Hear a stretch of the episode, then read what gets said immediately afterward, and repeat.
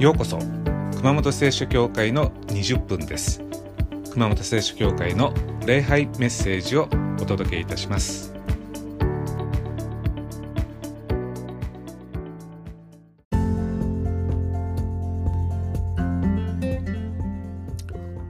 はいこんにちは、えー、明日からですね月曜日から金曜日まで、えー、東京に行かなきゃいけないのでちょっと感覚は早いんですけれども、えー、今日お送りしたいと思います。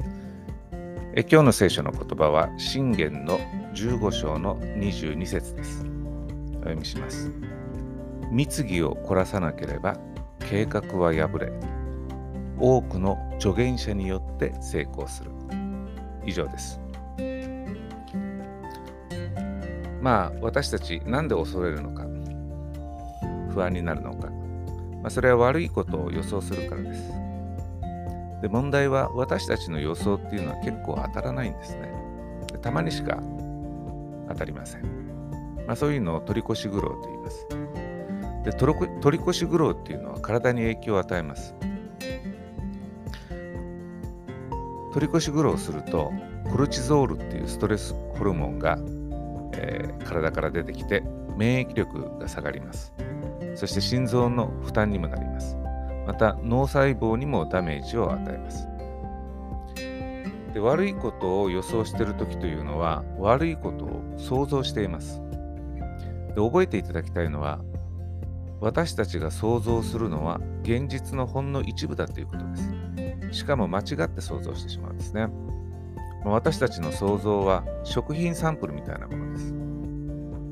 皆さん、どこのレストランに入ろうかなってこう迷ってる時は、えー、食品サンプルを見たりしないでしょうか。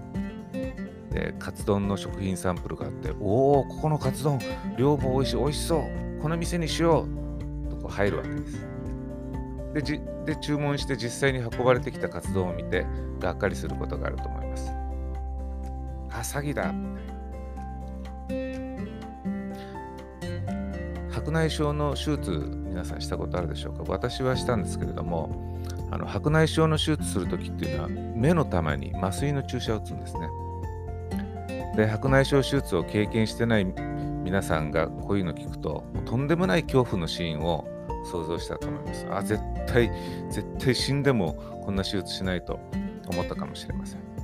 まあ、ところがですね現実に起こることは違うんですね。私の手術の場合は5分で終わりました。え、こんなもんなの？と。で、楽じゃないんですけど、想像するほどは悪くないんです。想像と現実っていうのは違うんですね。脳っていうのは自動的に好き勝手に想像してしまいます。で、私たちはそれが将来起こる現実だと勘違いして怖がるわけです。じゃあ脳が、え勝手に想像してしまう一例を挙げたいと思います。今世間ではみんなマスクしてます。で皆さんもご存知の通り私たちの脳は自動的にですねこのマスクの下で隠れてる部分を想像するんですね。しかもこの目だったら理想の鼻と口はこんな感じだと自動的に理想像を想像してしまうわけです。ですから皆さんここ2年間イケメンと美人が多いと思いませんか？想像なんですね。だからイケメンだと思ってた人がですね、マスク取ったら、あれ想像してたのと、想像してた顔と違うとなったりするわけです。で私たちの不安や思い煩いもそうです。実際よりも恐ろしく想像するんですね。で、それだけじゃありません。実際よりも少なく想像する場合もあります。つまり私たちは本当は想像しなきゃいけないことを想像できないんですね。皆さんは野球チームとかサッカーチームのファンでしょうか？こんな実験があります。ファンに質問します。大好きなチームが日本シリーズで負けたらどれだけショックですか？優勝を逃したらどれだけショックですか？で実際にこの日本シリーズですね、えー、で戦うチームのファンに聞いたりするわけです。そうするとファンは口々に何と答えるかというと、ああ、もう1週間は立ち直れません。もう一生悔しいと思いますってみんなそう答えるわけです。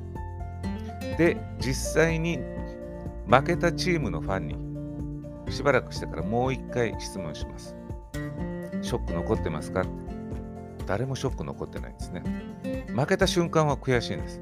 でも1日2日したら負けたことをさっさとこう忘れていくんですね。じゃあなんでこうなったか。それは人っていうのは負けた瞬間のことしか想像できないからです。で、負けた後の自分の生活がどう進んでいくかを想像してないんですね。で、どうそ生活が進んでいくかによって自分の気持ちがどう変わるかっていうのが想像できないんです。例えば、あるファンは自分の好きなチームが日本シリーズで負けた次の日から期末試験が始まったと。そしたらもう試験のことしか考えなくなったと。日本シリーズのことなんか忘れちゃったと。アルファンは次の日から出張が始まったと。まあ、そうするともう仕事のことしか頭にないわけです。チームが負けたなんてことはすぐ忘れてしまったんですね。チームが負けた後に自分の生活がどうなってるか、何が起きるか、誰も想像できません。で、それも想像した上でどれだけショックが残るかを予想しないと当たらないんですね。将来何が起こるか分かりません。自分に起きる全部を想像できて初めて悪い予感には意味があるんです。でも人間には全部は想像できないんですね。じゃあどうすれば先のことをなるべく正確に予想できるのか。それが今日の聖書の言葉です。密議を凝らさなければ計画は破れ、多くの助言者によって成功する。つまり、先の自分を予想しようと思ったら、経験者に聞いてみるのが一番なんです。だから、想像じゃなくて相談です。皆さんが、えー、北海道に転勤することになったとしましょう。さあ皆さんどんな気分になるでしょうか？まあ中には北海道大好きで嬉しいって方もいるかもしれません。でも少なからずの人たちがですね、もう頭の中に大雪しか浮かんでこないっていう、えー、場合があると思います。えー、もう地獄で暮らすようなもんだ、嫌だって。毎日雪下ろししなきゃいけない。ああ、もう辛いって。そういう時はどうすればいいか。北海道で生まれ育った人に想像してみ相談してみてください。海道どうでした？地獄でした？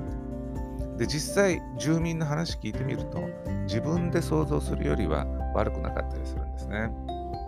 何が起こるかわからないから私たちは怖いんです。でも分かったら恐れは減ります。失業したら人生終わりだろうと思ってる方もいるかもしれません。失業に怯えてると。そういう時は失業経験者の体験談を聞いてみてください。随分気持ちが変わります。ああ、年取りたくない、高齢者になって年金生活ってのは辛いんじゃないか。そういう時は、高齢で年金で生活してる人の話を聞いてみてください。北海道も失業も年金も、それはもちろんそれなりに不便なことはあるでしょう。嫌なこともあるでしょう。でも、往々にして自分が想像しているほどは悪くないですね。あそこの旅行行きたいけど、あそこの温泉どうだろうあそこのレストラン本当に美味しいのかな？沖縄に旅行行きたいけど、どこを見物したらいいのかな？転職したらどうなるんだろう？えー、抗がん剤治療を始めなきゃいけないけど怖い。あれこれ自分だけで想像してない、して想像しないで、経験者に聞いてみるのが一番いいんです。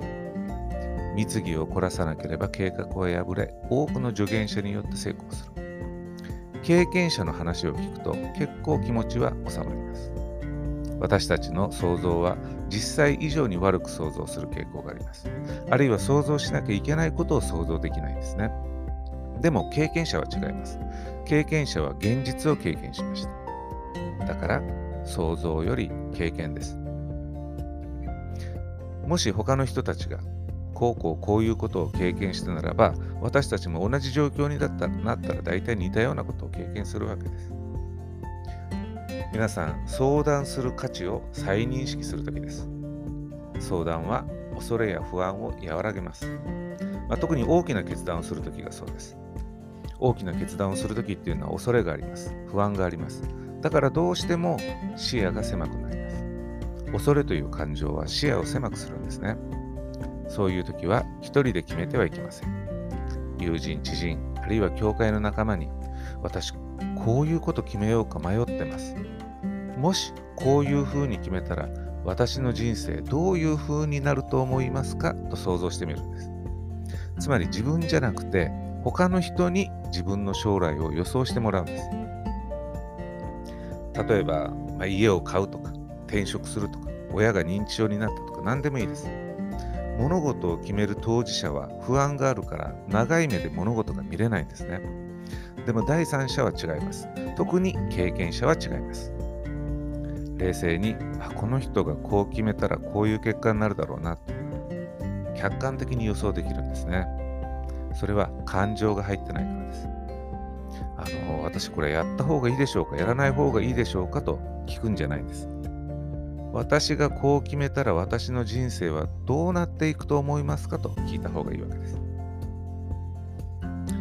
面白いことにカップルの関係が長続きするかどうかは本人たちよりも友達や家族の方が家族の予想の方が当たります。あるいは、えー、締め切りまでにこの人は締め切りまでにちゃんと宿題を出すかどうか。まず生徒たち本人に聞きました皆さんは締め切りまでに宿題出せますか？そしたら生徒たちは全員はいちゃんと出しますと答えました。で今度はその生徒たちの親や友達や先生に同じ質問をしてみました。あのこの子、締め切りまでに宿題出すと思いますか？そしたら親や友達や先生はですね、いや、この子は無理ですね、出しません。あ、この子は出すと思います。さて、本人たちの予想と親や友達や先生の予想、どっちが当たったか。答えは、親、友達、先生の予想が当たったんですね。人っていうのは自分に甘いもんです。さあ、あなたの運転は平均よりも上手ですか？下手ですか？とアンケートを取るアンケートを取ると大多数はですね、平均よりは、えー、上と答えるわけです。でもそんなことはありえないわけですね。こう、少なくとも半数の人は平均よりも下にならなきゃいけないんですけれども、本人たちに聞くとそういう答えは返ってこないわけです。見た目にしても性格にしても、ほとんどの人が自分は平均より上と答えます。本当のことが知りたければ本人じゃなくて知人、友人に聞いた方がいいわけです。あの人の運転、平均より上だと思いますか？ほぼ正確な答えがわかります。自分よりも人の方が自分のことを知ってたりするわけです。じゃあ誰に相談すればいいか？その答えは同じような経験をした人でできれば自分と境遇や価値観や性格が似ている人に相談できればなお良いですね。でできれば1人じゃなくて2人。今時代はセカンドオピニオンの時代です。もちろん人間だから完璧な答えはありません。返ってきません。でも少なくとも私たちの自分勝手な想像よりは正確な予想をしてもらいます。だから密議を凝らさなければ計画は破れ多くの助言者によって成功するわけです。つまり想像じゃなくて相談です。でも相談する暇なしに物事を決めなきゃいけない時もあります。自分一人で迷います。誰かに相談したいけどすぐ決めなきゃいけない。どうすればいい？周りに人がいない。どうしよう？ちゃんと手立てがあります。それは想像力を逆に使うんです。自分で想像するんじゃなくて、自分にとって大事な人、自分が信頼してる人を想像してみます。そしてその人を想像して相談します。もしあの人だったらこういう時何て言ってくれるだろう。もしあの人だったらこういう時どうするだろう。悪いことを相談するんじゃなくて自分が信頼してる誰かのアドバイスを想像してみるんです。例えばイエス様を想像してみる。ここで自分はどう振る舞うべきか、何て答えるべきか。迷いがある、恐れがある。だからイエス様を想像してみて相談します。イエス様、イエス様だったら自分に何て言うかな想像してみる。あるいは、もし皆さんが亡くなったご主人や奥さんを信頼していたら、あるいは今は亡き父親や父親や母親を尊敬してたら想像してみるわけです。家内だったらこういう時なんてアドバイスするかな主人だったら何て言ってくれるかな母だったら何て言ってくれるだろう想像してみるんです。こうした方がいいよ、ああした方がいいよ。想像の中のお父さんや奥さんや先生たちはきっと何か言って言ってくれます。そしてその意見に従うんです。これが正しい想像力の使い方です。悪い予想を想像するじゃなくてアドバイスを想像すると。まあそういうわけで皆さん、自分一人で抱えて悶々としない方がいいんです。人間っていうのは一人で考えてる時が一番弱いんです。さあ、今日頭に留めておきたいのは、第一に人間は今の自分の感情で先を予想してしまうと。第二に実際に実際以上に悪く予想する。第三に想像しなきゃいけないことが想像できないということです。そういうわけで恐れがあるときは自分の想像を信じないでください。想像に勝つのは相談です。密議を凝らさなければ計画は破れ、多くの助言者によって成功する。